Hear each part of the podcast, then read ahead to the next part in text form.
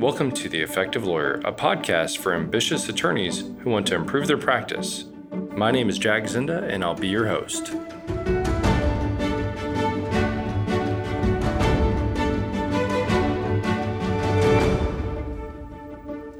In today's episode, we're going back in time to when I was a guest on Trial Lawyer Nation with Michael Cowen. We discussed my experience running a firm and practicing law, as well as the tips and tactics to scaling a practice and some of the processes we found very effective in our firm. I also learned a lot of great tips from Michael and, and some of the great things he's doing at his law firm as well.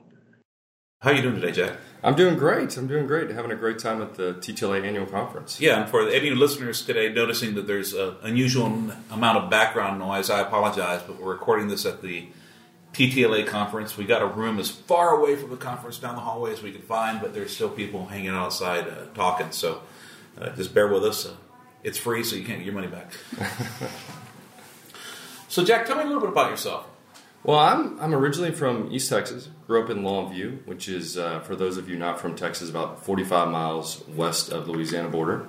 Uh, my dad owned a restaurant growing up, and so I, I grew up washing dishes, cooking, waiting tables, bartending, which was also great training for being a trial lawyer and learning how to talk to people. I agree. Um, and it, it, was a great experience. So, actually, waiting tables was one of the things I look for when I hire young lawyers because uh, I'm finding that people that wait tables when they, they have to deal with people uh, and, and, give them good service even when they're being unreasonable. Uh, and also, you're working for tips, and when you've busted your butt for 217 an hour plus whatever someone else is willing to give you, you tend to appreciate what you make as a lawyer a little more, and you're a little more realistic about the, the value and the need to work hard.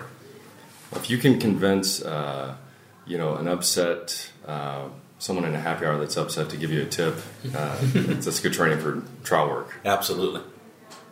So uh, you got a law school and got licensed about 2006. Mm-hmm. And so 12 years later, how big is your firm? We currently have 63 uh, members of the team and 23 attorneys. Wow. So in uh, all in one office or different places? We have uh, three main offices: one in Austin, one in Denver, and then one in Dallas. Oh wow! Uh, and our hubs uh, primarily in Austin, uh, where 16 of our attorneys are. We opened up in Denver uh, three years ago, and I got licensed there, and several of our other attorneys did and now we have six attorneys in that office, and then one in Dallas. So making money in a state with caps. Yeah, and it is. It is a challenge, but it's uh, it's beautiful in, in Colorado. Oh, absolutely. So that's a plus. So basically, I wanted you to just give us a little of the story of how you go from 12 years ago being a, a new law school graduate uh, to 12 years later having a law firm that's that's that big, and you do all personal injury law. We do exclusively personal injury law. Can you just give me a little bit of that story of how you start from getting out of school, getting a job for somebody else, and then over just a fairly short period of time building this business up? So it, it kind of starts where where I was out of out of law school initially. Um, I went to Baylor Law School, and after my second year of law school, my wife was still in college, and I looked. I had a few opportunities to go work in East Texas or in Houston at some really good law firms. I pushed all of those aside to go be close to my wife, and I found myself waiting tables in uh, Round Rock, Texas, which I'd sworn I was done doing, that I would never wait tables again. Um, I must have applied to over 150 law firms. Austin's a rough um, market. It is, and I didn't realize that at the time. I didn't. I didn't click that there's 300, you know, attorneys graduating from UT every year. Uh, and I was fortunate enough to get offered a clerkship at a firm that did primarily family law uh, they asked me how much I wanted. I said I'd work for free. They said, "How's eight dollars an hour?" I said, "You got a deal." Wow. Uh, and this was this was while I was still a law clerk during the summer, and I basically did whatever they need done. They had two attorneys at the time. I was a receptionist. I was a paralegal. I went to the courthouse. I talked to clients, and they had a handful of personal injury cases. And up to this point, I really hadn't given a lot of thought to doing plaintiff's work, but I found I really loved that part of the practice. Uh, and they offered me a position when I came out of law school uh, to start ramping up and doing personal injury law. I had to do family law while I built up the practice at the time, and I realized very quickly that, that family law was not something I personally wanted to practice. So I tried to build up the PI practice as much as I could. And he also gave me the opportunity to be a big part of the business of running the firm. And so I took up a lot of space, and then I, he put me in charge of HR and of marketing and of management. Wow. And so uh, that was kind of one of the beginnings of it. And then at some point, how long did you work for someone else before you struck out? I worked for him a little over a year and a half, close to two years. And my dad had always told me I was going to start my own law firm. And I told him, no way, I'm going to be at this firm the rest of my life. And, uh, you know, things changed. And I decided, you know what, this is the right step to take. My wife was very encouraging. We just bought our house. Um, Wow, right brave. bef- and it was right before the 2008 crash. And so, uh, bought the house, quit my job, stock market crashes, our house value goes down, and I opened my practice.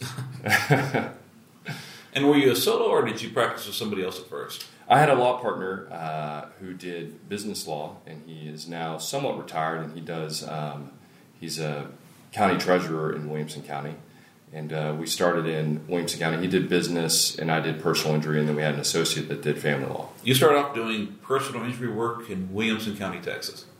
And for those of the people, our listeners are not from Texas, that is choosing one of the most difficult venues uh, in the state as far as uh, jury verdicts and case values uh, to start in. How was that? You know, it, it was intentional actually that we picked that county because I knew that Austin was very competitive, that Dallas was very competitive. So we went where the where the competition wasn't, and bad stuff happens unfortunately in Williamson County just like anywhere else.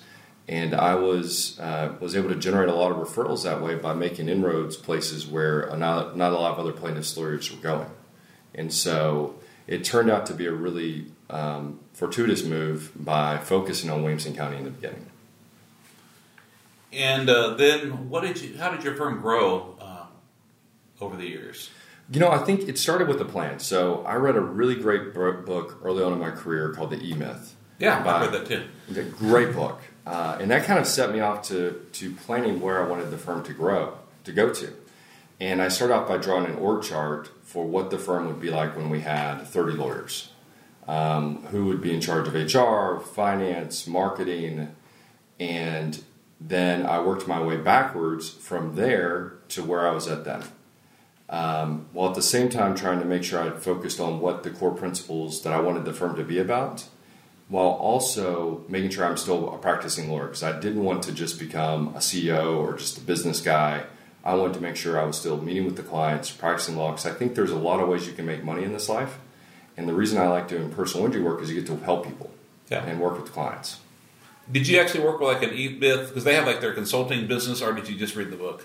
I just read the book, um, and then I read the E Myth Attorney, which they had a little kind of a side version of it. And uh, uh, if you're, I like, I think the E Myth is actually better than the E Myth Attorney personally. Um, but I never used the consultants, but I, I just consumed a lot of literature on how to run a business. I, I did. It helped, but you seem to have run a bit better business than I do, uh, despite the lack of consultant. I worked with a lot of consultants over the years, so the, always trying to figure out a way to do it better. I think that's really smart, and, and I have as well. I think you've got to know what you don't know. I think, I think a lot of times in our business, egos get in the way of success. Whether it's on a case, you think you may be, you know, you don't want to talk to your friend who does medical malpractice because you don't want to seem like you're not the best at that area. But you're going to help the client, and the same in, in business. You got to know that there's other people smarter that have more experience that you have that you can take from.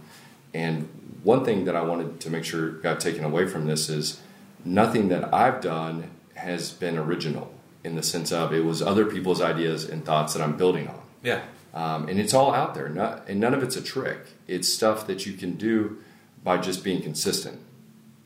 So you have the, the vision of what you're going to be when you have what you said 30 attorneys, Uh-huh. and you only have two. So I guess the first thing you do, you got to start getting some work. Uh, if you don't have any cases, you can't build the firm. Uh, So when there's just you that does PI, your partner does business law, how do you get cases? I mean, you're there in Williamson County. There was we took a couple routes. One is we wanted to build referrals, a referral network of attorneys that sent us cases.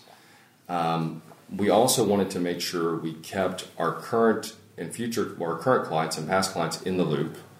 And then we wanted to do, you know, broadcast marketing in the sense of not on TV but on the internet, you know, word of mouth, uh, sponsoring events to bring in people that may not have heard of us. And it was all about creating systems. I just listened to your team speak about marketing, and a lot of the stuff you guys talked about was so true that it's about consistency.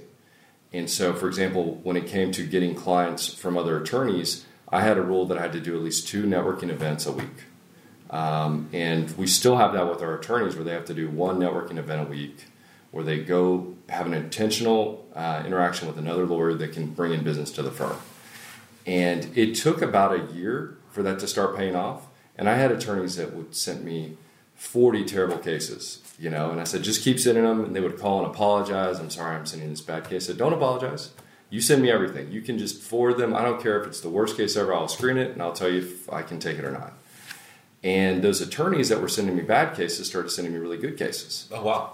Um, and we really focused on bankruptcy lawyers, family law attorneys, criminal defense attorneys, and we really tried to foster an atmosphere of sharing.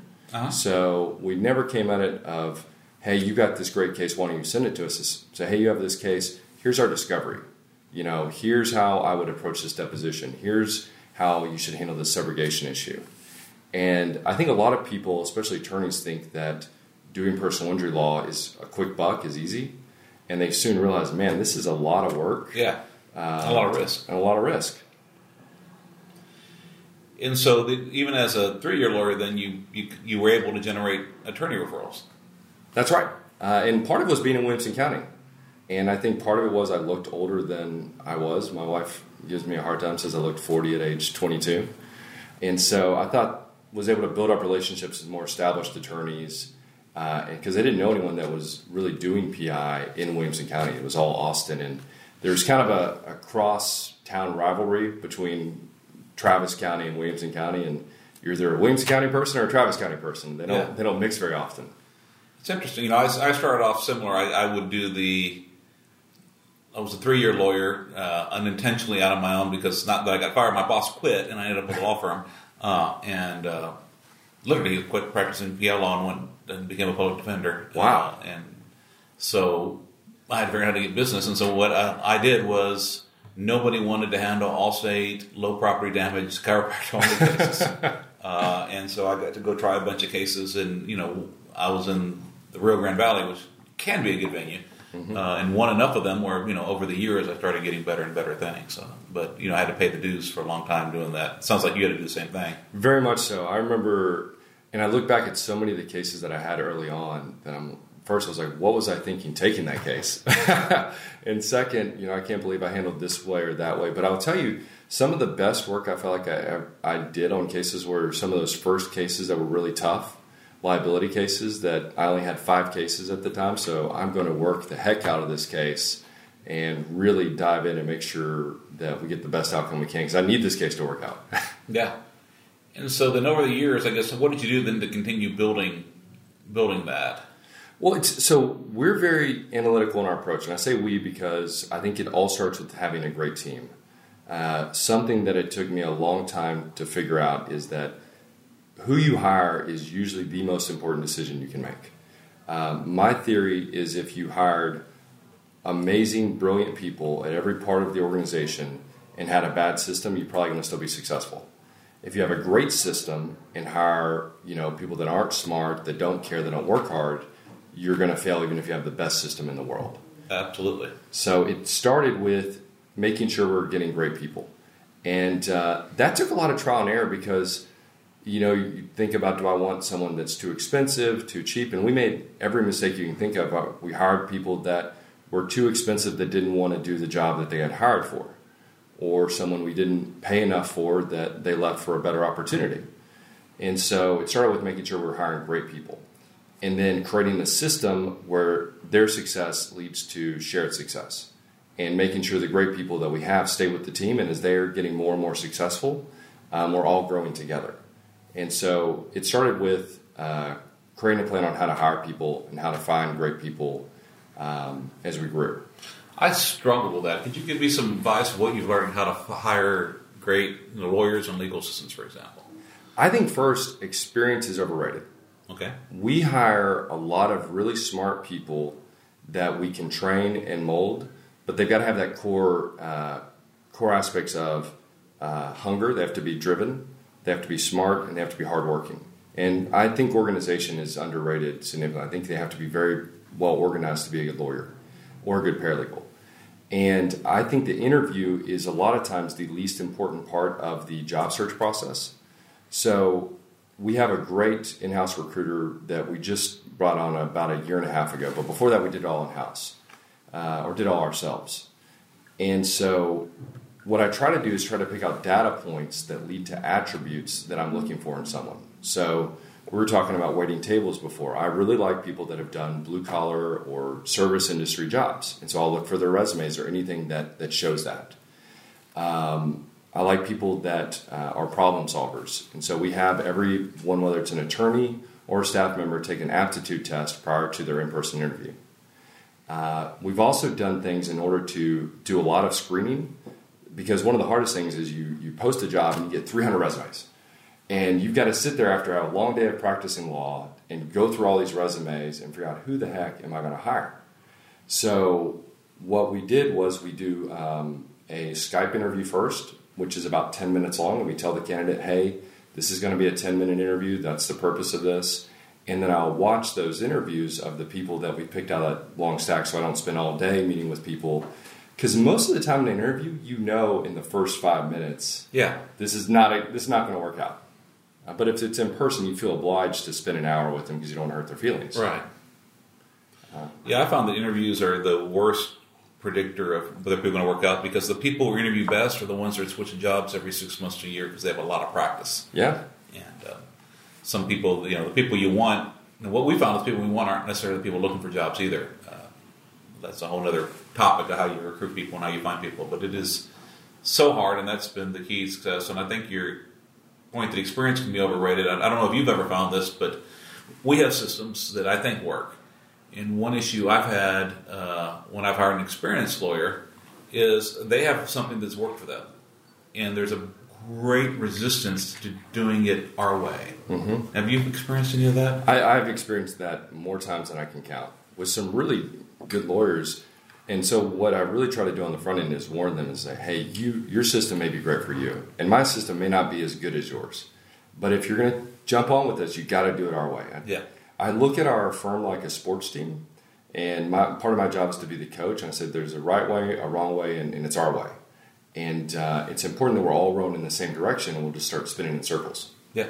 Uh, that a lot of times, but even then, sometimes people just it's tough to get them to buy in. It really is, and I've just had to, unfortunately, say, look, this is the way we do things, and we would love to have you work here, but if you want to do it your way, you know, there's entrepreneurial spirit. Go do it your way somewhere else. I completely Um, agree. And that's unfortunately, you know, you want to have the firm of your dreams, and you have to make sure that you have people doing it the way you want it done. Mm-hmm. And so, how, what do you do to make sure then? Uh, can you describe some systems you do to make sure that the lawyers and other staff members you have are, are working up a case the way you want it worked up?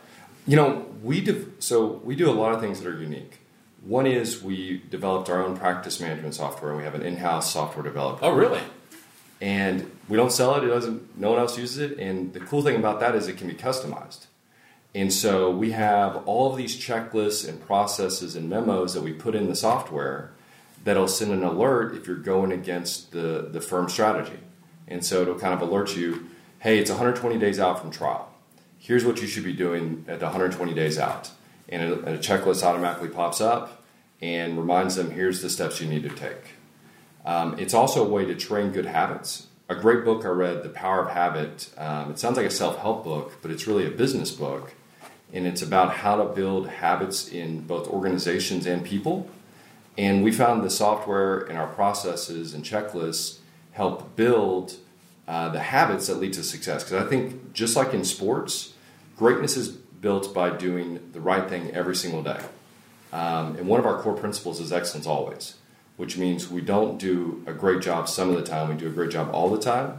And I tell the team that's from the fax cover page to how you go to court. Um, for example, one of our, we have a hearing checklist that every attorney has to follow, every attorney has to turn in, even if they've done a thousand of them, and it says read the local rules. Um, because the most experienced attorney will forget to read the local rules, and, and because we practice in all these different jurisdictions, they'll show up and the judge will get mad at them because they didn't do something that the local rule said to do. Yeah. Oh, I am going to find some time to sit down with you, my friend, because we we do similar things. We have checklists. Unfortunately, I have Needles, which is a good program, Mm-hmm. and then we had to hire someone to build a dashboard on top of Needles to pull out the data in the form that I need to run a firm, which is not just looking at a case by case, but looking at a, a lawyer's docket of the firm. Are people doing what need what needs to be done on a case? And what I've really found is that you know people resist systems saying, "Look, we're not going burgers at McDonald's. We're this is an art," and and there's a lot of truth to that because a case is an art and it needs long periods, I think, of uninterrupted time working on the creative aspect of the case, discovering the facts, working on our theories. But when you have the checklist to make sure that your medical records are proven up, mm-hmm. that you found and named your before and after witnesses, that you have your, you know, 90, for us, 90 days for experts, that you've hired all your experts and given them what they needed and have a discovery plan for getting them what else they're going to need to get the reports out. When that stuff happens automatically, then you can be free because you're not always panicking about the deadline you're about to miss. Mm-hmm. Well, and I think that's a really great point. And what we try to do is build within our checklist and processes a lot of the creative side of. Uh, we do a thing called a litigation strategy memo before we file any lawsuit. And in that, um, we follow the rules of the road method, the reptile method, and you have to put in your rules, and there's a checklist. Does it meet all of the elements that is a good rule? And that stuff's hard. Yeah. It's hard to do that. And so you force them to go through it opposed to they're just kind of rushing it, copy and paste something from another case. We force the attorneys to figure out what witnesses are we going to call, what discovery, what's your budget on the case, and all of that's built in. And I think a lot of the times the resistance to the process is the resistance to doing that that creative thinking, to actually thinking through it and not waiting till that comes upon you in the case. Yeah, I've had people say, "Well, there's a life cycle of a case." There is, but when you plan it out early, it goes much better. And then the depositions go so much better when you know where you're going before you start. Mm-hmm. And the discovery, what what you ask for, what you don't. I mean, you know, in trucking cases, I used to when I first started, I had a set of 283 requests for production that I just gathered everybody's requests for production. I put them all together. I asked for a lot of things that I didn't need in 90% of the cases. I sometimes asked for the same thing eight different ways because I didn't know what was important and what wasn't. Uh, you know, now that we're, you know, more seasoned, we have a, a smaller, still pretty thorough list, and then other things we add depending on the type of the case. Well, I think that's and that's something that we've been really focusing on as well. I keep telling the younger attorneys don't send discovery we don't need to send because when you're before the judge on that motion to compel hearing, um, you need to come in with clean hands. And if you sent 500 requests for production and they're like, Your Honor, this is ridiculous, the judge will say, Yeah, this is pretty ridiculous. Yep. One other thing that we've done that I think is a little unique is we have a training and development attorney because the second stage that's made us successful is not just hiring great people, but getting them up to speed as quickly as we can. And so that person's job is to bring up the new attorneys and paralegals, and we have a training certification system where the attorneys and paralegals um, demonstrate their ability to do certain things, whether it's a deposition, uh, discovery, if and based on their certifications, they allows them to handle different types of cases. Wow. So if you want to handle a trucking case at our firm, you have to get certified in trucking cases, which means you watch and read these CLEs. You um, sit second chair with some more seasoned attorneys at the firm through at least a certain number of cases. You take expert depositions, and it's almost like a class that verifies that you're able to do it. And then we have the senior attorneys actually do a, a confirmation. They fill out a little form saying, you know, I confirm this person is going to excel handling trucking cases or premises cases, whatever type of case it might be. And how did you find a training and development attorney? Well, it's that was another kind of trial and error. I made up the position because I'd never heard of it before, and I was like, what would what would I call this, and who would we want to attract? And we were very lucky to get a very talented uh, attorney, um, and she had been a practicing lawyer, really brilliant, had been on law review. It was kind of burnt out from litigation, but still wanted to be involved in cases. And she read our job posting and said, "This is this is for me." And she just came in and just loved it from day one. That is brilliant. You know, one of the things I've struggled with is I come up with these plans to do this. I have training plans, I have certification plans, and I'm never able to implement them. I mean, I'm, I'm going to confess, uh, I have a lot of unimplemented plans and training and certification, and a lot of it is because I become my own roadblock. I, I commit to do too much of myself, and then I get I have to practice law. I have to run a firm. It doesn't happen, um, and then I've been having trouble finding the right person to put in charge of it. But that is, you know, I'm so proud of you for actually doing that. And you know, a lot of us talk about that, but you actually done it. Well, and what I try to do when, and that was a really tough decision actually because you know that's a big line item in your budget to Yeah. bring on someone that's not generating revenue who's an attorney um, but what i try to think about is what time am i spending on that topic and how many cases could i be working on and that's one of the things that i'm i'm always evaluating each week each month is how much time did i get to spend on cases and i consider it an unsuccessful month if i don't spend at least 60% of my time working on cases Yeah.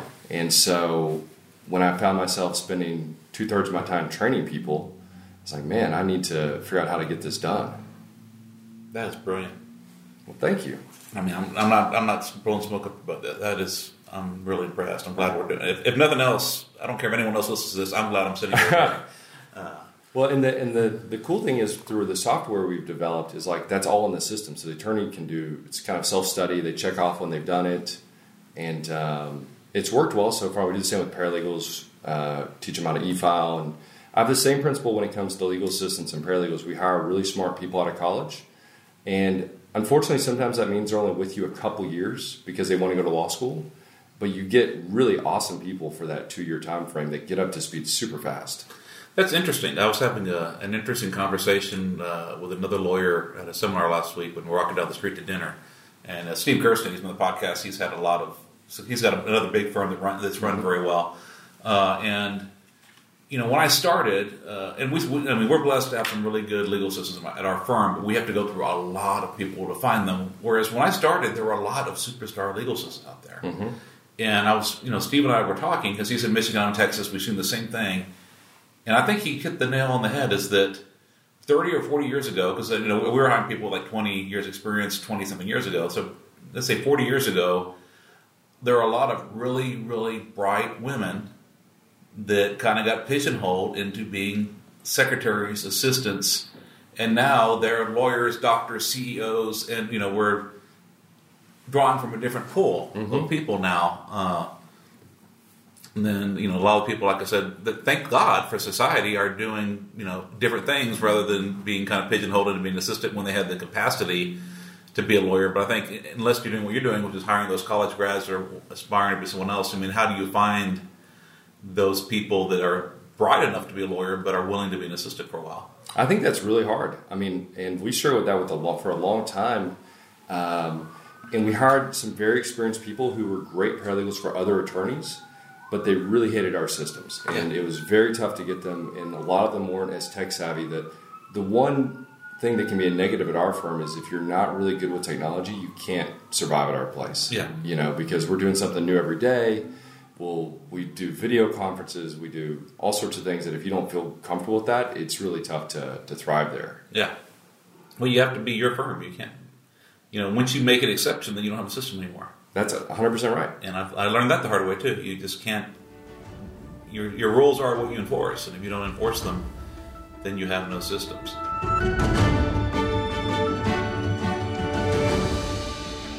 Zinda Law Group is a plaintiff's personal injury law firm made up of over 30 lawyers that handle catastrophic personal injury and wrongful death cases throughout the United States.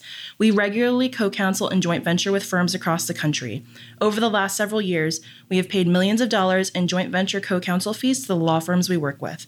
If you are a law firm or attorney and have a catastrophic personal injury or wrongful death case you would like to joint venture or work with Zinda Law Group on, please reach out to us at 800 863 5312 or email us at info at zdfirm.com and we can set up a time to discuss your case.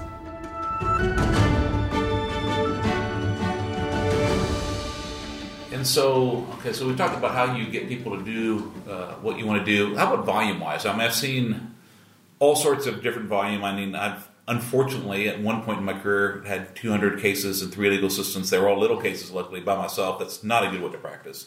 I have a lot less than that now. On the other hand, you see Jude Basile, who has one to four cases at a time. That's all he wants, and which won't take more than four cases. Uh, which I think uh, you know is great for him if you can get those right four cases. I think it's hard for a lot of people to sustain. What what is the level where you found makes sense for balancing you know quality with being able to you know have enough cases to make money with a lawyer? Well, that's a great question, and I think it all starts with the idea of how much money do you want your firm to make, and what's the life cycle of your cases. So we find that our attorneys we typically want them to have at least 36 if they're working on larger cases because this can take two to three years. That means you're selling one case uh, or going to trial on one case once a month. Um, or if you're handling a more moderate docket, we want the attorneys to have between 50 and 60 cases because that means uh, you're resolving a case once a month or once a week. And we track the length of time that our cases take to resolve. So every case that comes in is plugged into our system.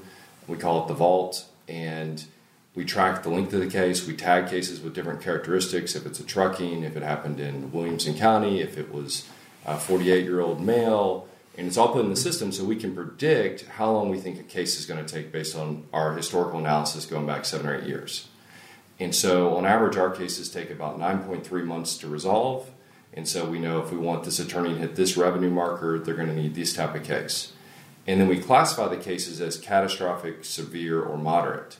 And if you're handling a catastrophic case, that counts as three moderate cases, and each attorney has a cap on the number of cases they can handle. And so, whereas at a lot of firms, you may want your attorneys to have as much many cases as you as uh, possible. We really want to try to cap that so our attorneys can put in the time with the clients.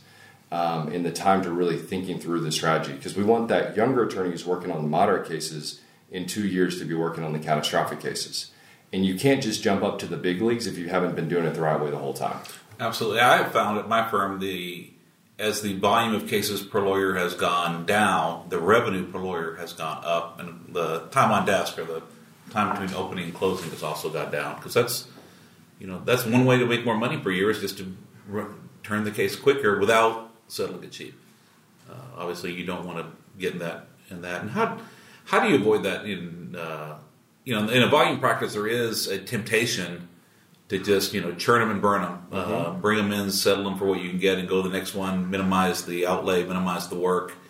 You know, how do you deal with the temptation that lawyers might have to do that, and, and making sure that you do quality work and get top dollar? I think it all starts with the top and setting the right message to your attorneys from leadership down. And um, our firm is pretty. Uh, turns down a lot of cases. We, we sign up one out of every 10 cases that, that we talk to. Wow. Um, and so the attorneys are doing a good job on that front end of vetting to make sure it's a, it's a good case. Then, when that case is signed up, the attorney analyzes the case. They do what's called a case strategy memo. And uh, an example of how we use technology in this regard is as soon as the meeting with the client's over, our attorneys do a voice memo to the file, which is a data dump of everything they can think of about the client, about the case, it's like a little mini opening statement almost, except it has some of the cons to the case as well. Right. And then at that point, they come up with somewhat of an idea of what do they think this case is roughly going to turn out nine months from now. It's obviously not very predictive, but it gives a rough idea. And then as the case is progressing, they update that each month.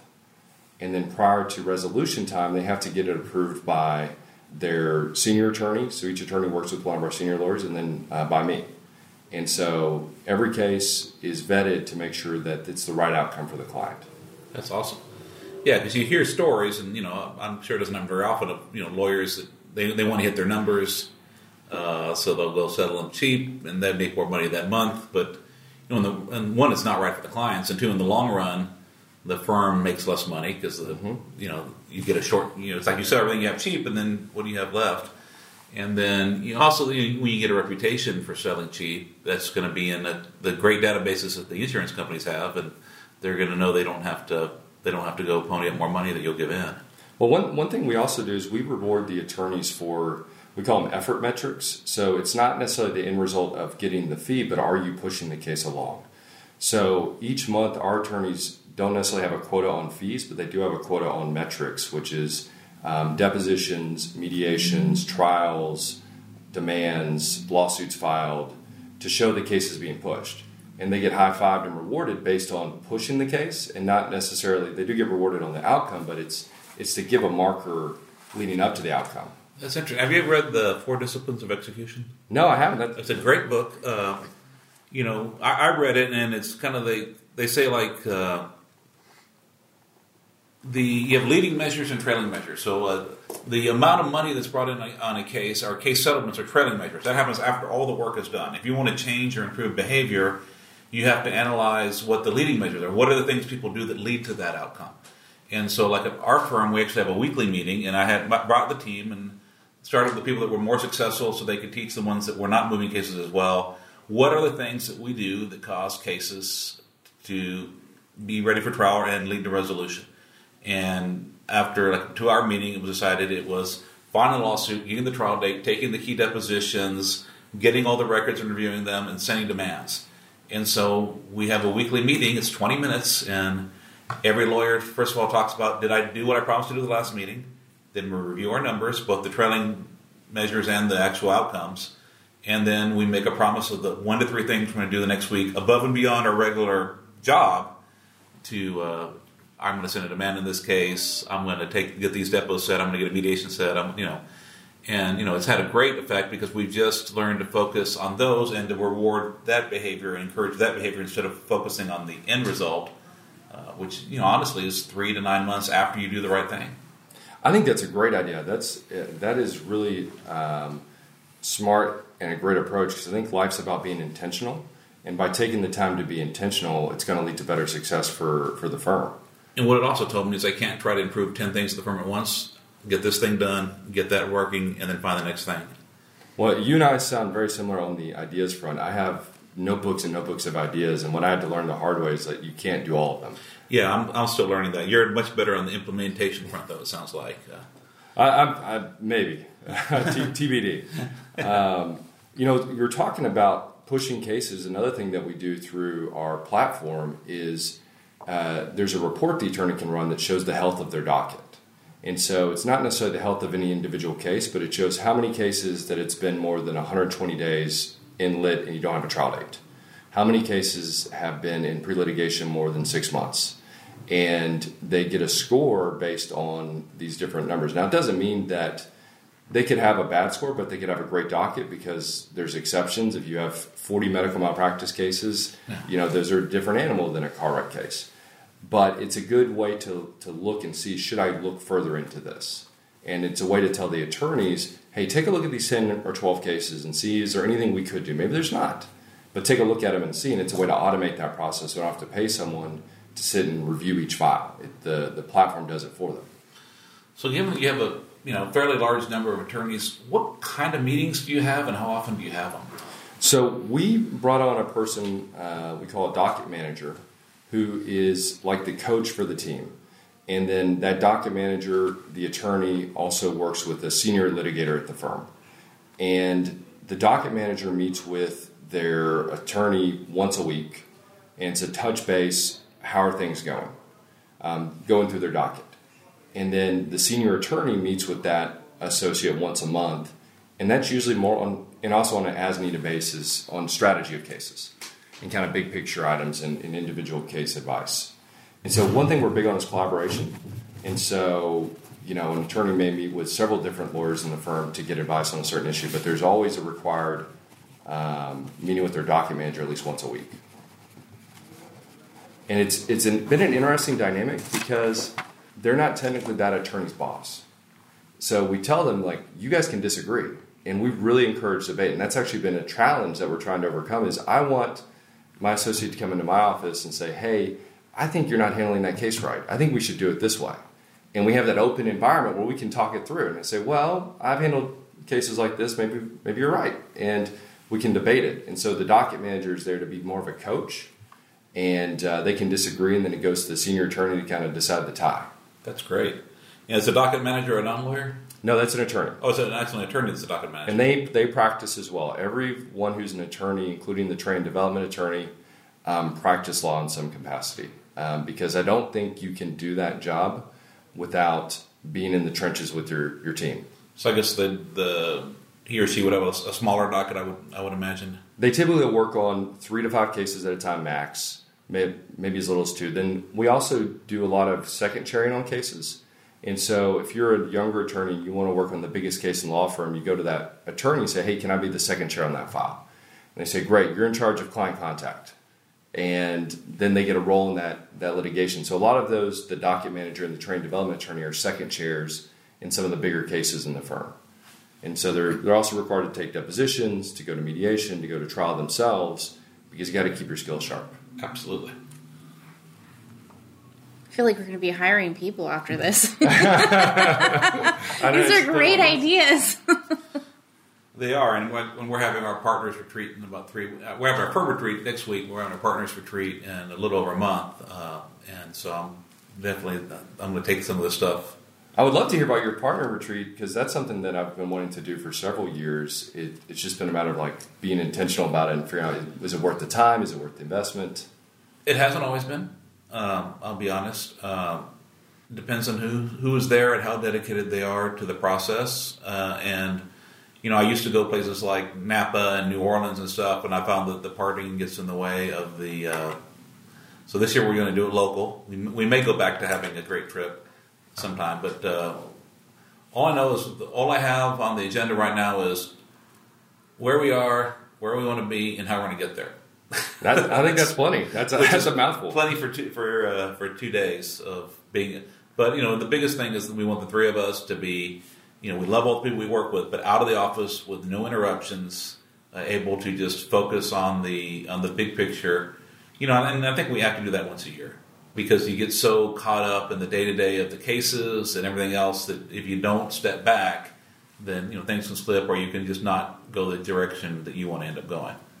Well, I think that's really smart. We've been trying to develop a lot of committees within the firm to try to get more collaboration and to try to get stuff growing more organically. Because the bigger you get, it's really tough to have a top down structure. So, you know, each year we try to do charity, charitable initiatives. And so that pretty much entails me sitting down and thinking, what the heck are we going to do and making a list. But we did a, a, uh charity committee this year, and the attorney, the young attorneys just kind of ran with it on their own and came up with it and, and organically created it. So, if you have someone else who has a law firm, either solo wanting to add somebody else, or you know, a mid-sized firm wanting to grow, how do you? What advice do you have for adding lawyers? I would say decide why you need to add an attorney. One of the biggest mistakes I see a lot of law firms make, especially solos, is they have about 50% more work than they can handle. So they hire an associate, and that associate does that work pretty fast. Then there's not enough work for that person to do, and the, the solo says, Well, go find more work. And the person you brought on has no way of doing that. And it ends up, they end up losing the person, and the cycle starts all over again. So I think the first thing is figure out why you want that person and what you're going to have them do, and do you have enough work to do it. But once you've decided that, I think you got to make sure you're spending time looking at the financials. Um, attorneys are notoriously bad business people, and I think if you're going to own your own practice, you've got to look at the business of your practice like a case. There's a system, there's a method to do these things, and you've got to be as disciplined about that as you are about the best case you have. And so, budgeting out do I have enough run room to bring on an associate and be comfortable with them not generating revenue for six months or nine months? And can I sustain that, or is that going to create a strain on everything else? Am I not going to be able to fund? I use this money for case expense because I'm paying an associate, and then do I have enough work for that? And I found the opposite problem. I can bring in enough work to hire twenty or thirty attorneys, but I'm just choosing. Maybe I need to say no to a lot more of that work because I don't want to run a law firm with twenty or thirty attorneys. I'm, I'm, and I'm proud of you for doing it. It's just not what I want to do anymore. Uh, I, I did my e-myth. I plotted out what I want, wanted, and when I got it, I realized it didn't make me happy. I think that's so. so you got to follow your own north star. I think Yeah. The attorneys, most of the attorneys that I admire most are solo practitioners. Well, I'm, I'm a seven lawyer firm, so we're not. I love my seven lawyer firm. Right. I want to keep it seven, and if we grow, it'll be you know add an associate for a partner, not you know, but it'll be a different kind of growth and not as rapid. Not going from four to ten in two years. That was just. Uh, I didn't have the business skills to handle that right. Well, I think it's about what do you want out of your law firm. I think that's another question a lot of attorneys don't ask a lot is what do I want from my practice. Um, a friend of mine, in when I first started practicing in Williamson County, loved coaching soccer, but he was a patent lawyer also. So he created his practice to where he could work a couple days a week, make really good money. He was a solo. He had his clients, and he just wanted enough work to work two days a week, and then he traveled and coached soccer the other three. And he loved it, and that firm was extremely successful for him. And I think you don't want to copy anybody else. You want to figure out what does success mean to me? Do I want to have a lifestyle law firm where I get to spend you know as much time with my family as humanly possible and travel, or do I want to grow and have a lot of people? Do I want to focus just on medical malpractice and that's what drives me? What are the things that, that I want out of the practice? And you, do you, what's, how much of a life do you get to have running a firm of this size? Well, I have really hard and fast rules on family time and personal time, and as with other things, I try to be very intentional about it. So I have a little alarm that goes off on my phone every day at 6 p.m. says go home. Wow. Um, now I don't always do that, but it, it's a reminder that that's what I should be doing. And I try to make sure I spend at least two to three hours with my kids every day, come heck or high water, and then at least one weekend day is like off limits for work. You know, so Saturday is typically just family, just kids, no work. Um, but it's always a struggle. It's a challenge. I, I find myself pulled between family, being a business person, and being an attorney, Yep. and trying to balance each of those three. And the difference between being in the room with your kids and being present with your kids. A hundred percent. Uh, Something I've started doing that I've found really helpful is I turn my phone off as soon as I get home and I put it in a drawer. Because I find if I don't turn it off, I'll somehow find it. and I'll somehow check. I'm like, how did this in my hand? Yeah. I thought I got rid of you. So by turning it off, it just makes it even harder to go find the thing and turn it back on. I remember a few years ago, I had a. My, my wife is very, very particular who could babysit our children, so we probably had our first dinner alone in, you know, probably a couple of years. And I was checking. I noticed at one point in dinner, she was on Facebook and I was checking email. you know, not not a good thing. And so I actually, when I went on vacation last year, I did not bring a phone with me. Wow, that is that is great. How'd it go? It was awesome. Nothing, you know, I, I was intentional about it. Most of our cases are on referral. Mm-hmm. There's actually we have a lot of different referring lawyers, but we have probably a group of eight to ten firms that give us a majority of our work. I let them all know that I'm going to be gone and off the grid for 14 days. That these are the people on the cases that you're handling. These are the lawyers. These are the legal assistants. This is the management person. These are the partners. If there's an issue, this is whatever the issue. If it's a new case, if it's a problem with an existing case, if you want just a question, this is who you can talk to. And this is the person that knows where I'm staying and could get a hold of me if there was a true emergency. Uh, and no one, there were there were no true emergencies. That's awesome. I, I'm gonna have to try that. That's a great idea. Yeah, I'm, I'm, I'm doing it again this summer. I'm I'm going to take four weeks off this summer in a row. I'm, I'm going to go at least two without a phone. Wow. Uh, just and it was liberating. And my wife had her had her phone. The hotel rooms had phones. If there was a true emergency, they would have been able to get a hold of me. It's amazing that we were all able to survive without phones. You know, You know, I couldn't for all of human history. yeah, and when I started, they had cell phones when I started practicing, but I couldn't afford them because there was like forty five cents a minute. And, Uh-huh. You know, when you're doing Allstate disputed liability, low impact chiropractor cases, you know, with the phone race back then, you couldn't afford one. I remember, the, you know, another thing you're talking about uh, affording a phone is we try to be very conscious on our budget when it comes to stuff we don't necessarily need. You know, we always try to put things, do we want or do we need it? And trying to make sure we're being cognizant of what are we taking away from financially if we go get this really fancy conference room table um, versus one that's really nice, but it does the, it's not as nice as this one over here. Right. Um, and having a really firm, I think if you're going to have your own practice, you've got to have a good budgeting process. Yeah, Judge John Black. He's passed away since, but he was. He told me early on, and I didn't it hasn't sunk in as much as it needs to with me. But it's not. It's not what you make; it's what you keep. Yeah, hundred percent right. And you know, we were talking about um, our phones and distractions. I really try to coach our attorneys on getting away from their phones and not checking email constantly. Um, and we don't police what people go on their computers. We kind of judge based on success or results. But if I find an attorney that's staying to the office eight o'clock on a regular basis, I say, you know what, you may be an organizational problem. You know, why don't you count how many times you open your Outlook throughout the day? And it's not because you're you- you're like doing something frivolous. An email may come in on a case, but check it once a day, twice a day. Be intentional about it.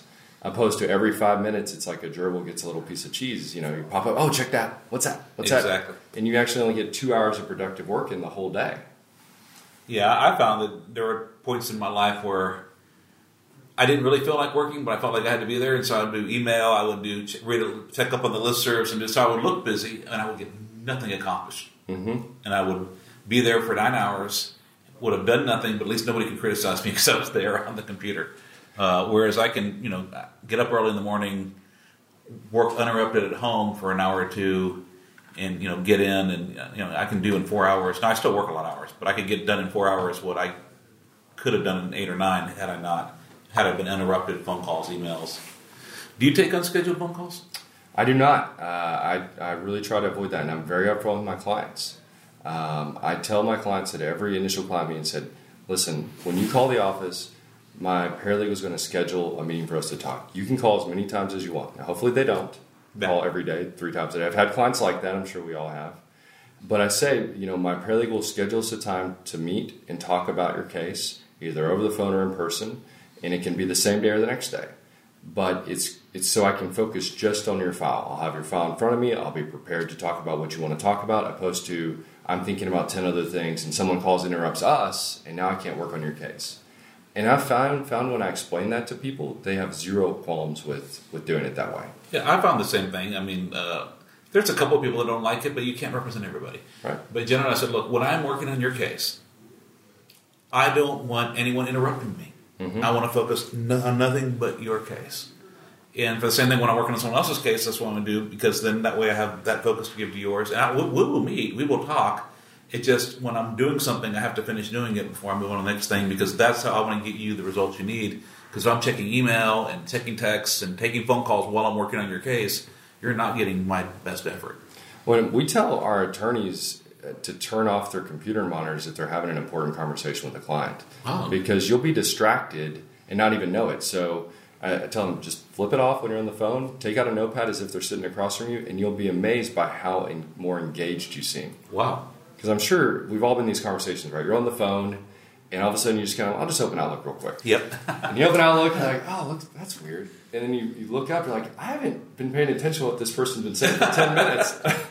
and now there's silence on the other end. I need to do that with my wife too. uh, when I talk to her, because I know there's been times when she, she's caught me not knowing what we're talking about. Well, the other thing that I'm a big believer in is that willpower is overrated. I think you've got to set yourself up for success by setting the atmosphere that you want to do in order to be successful. Like you and I don't have our laptops out right now. No. If we did, we'd be setting ourselves up for failure because you and I would be doing other things while we're doing this.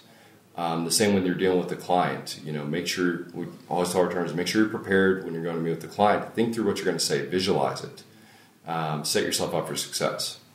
So one thing that's always a struggle is the difference between you know to run a law firm. There's a lot of manage, managerial and organizational things that have to be done, and you know sometimes at the bigger firms you get the lawyer at the top. That's all they do, uh, and then a lot of us like to try cases. How is that balance in your practice? You know, like with everything, it's about being intentional. And I make sure that I am the lead attorney on at least 10 cases at any given time. And I make sure that I've blocked off at least four hours every- day focused on working on those 10 files.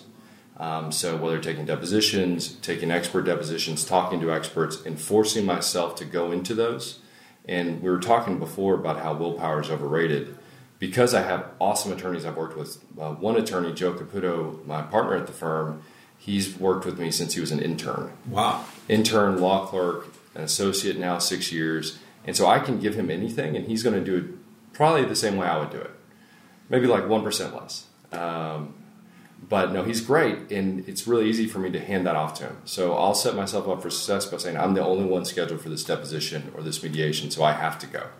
And so no one else can go to this. Otherwise, I would have a tendency to say, hey, well, this fire came up, I have to do this interview, and so I force myself to do those things.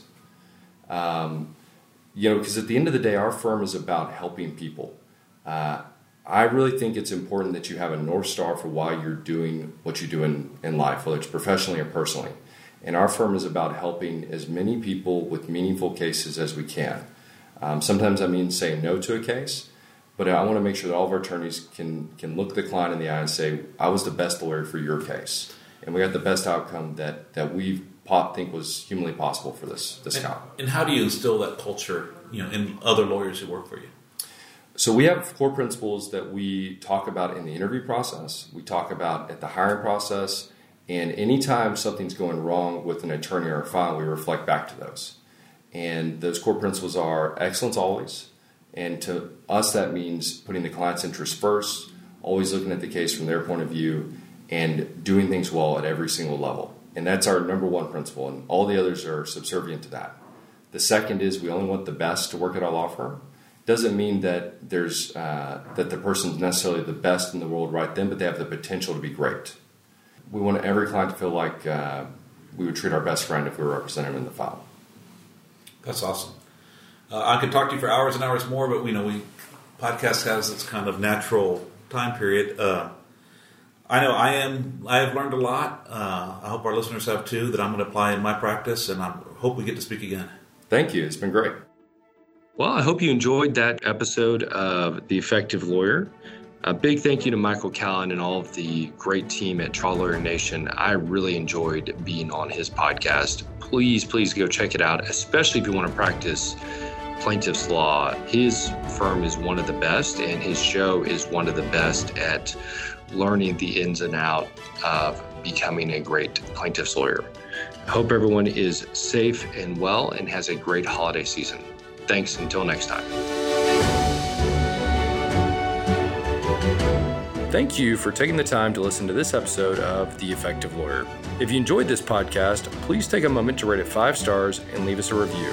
To get notified about new episodes that are upcoming or have been released, go to zdfirm.com slash podcast to sign up for our mailing list.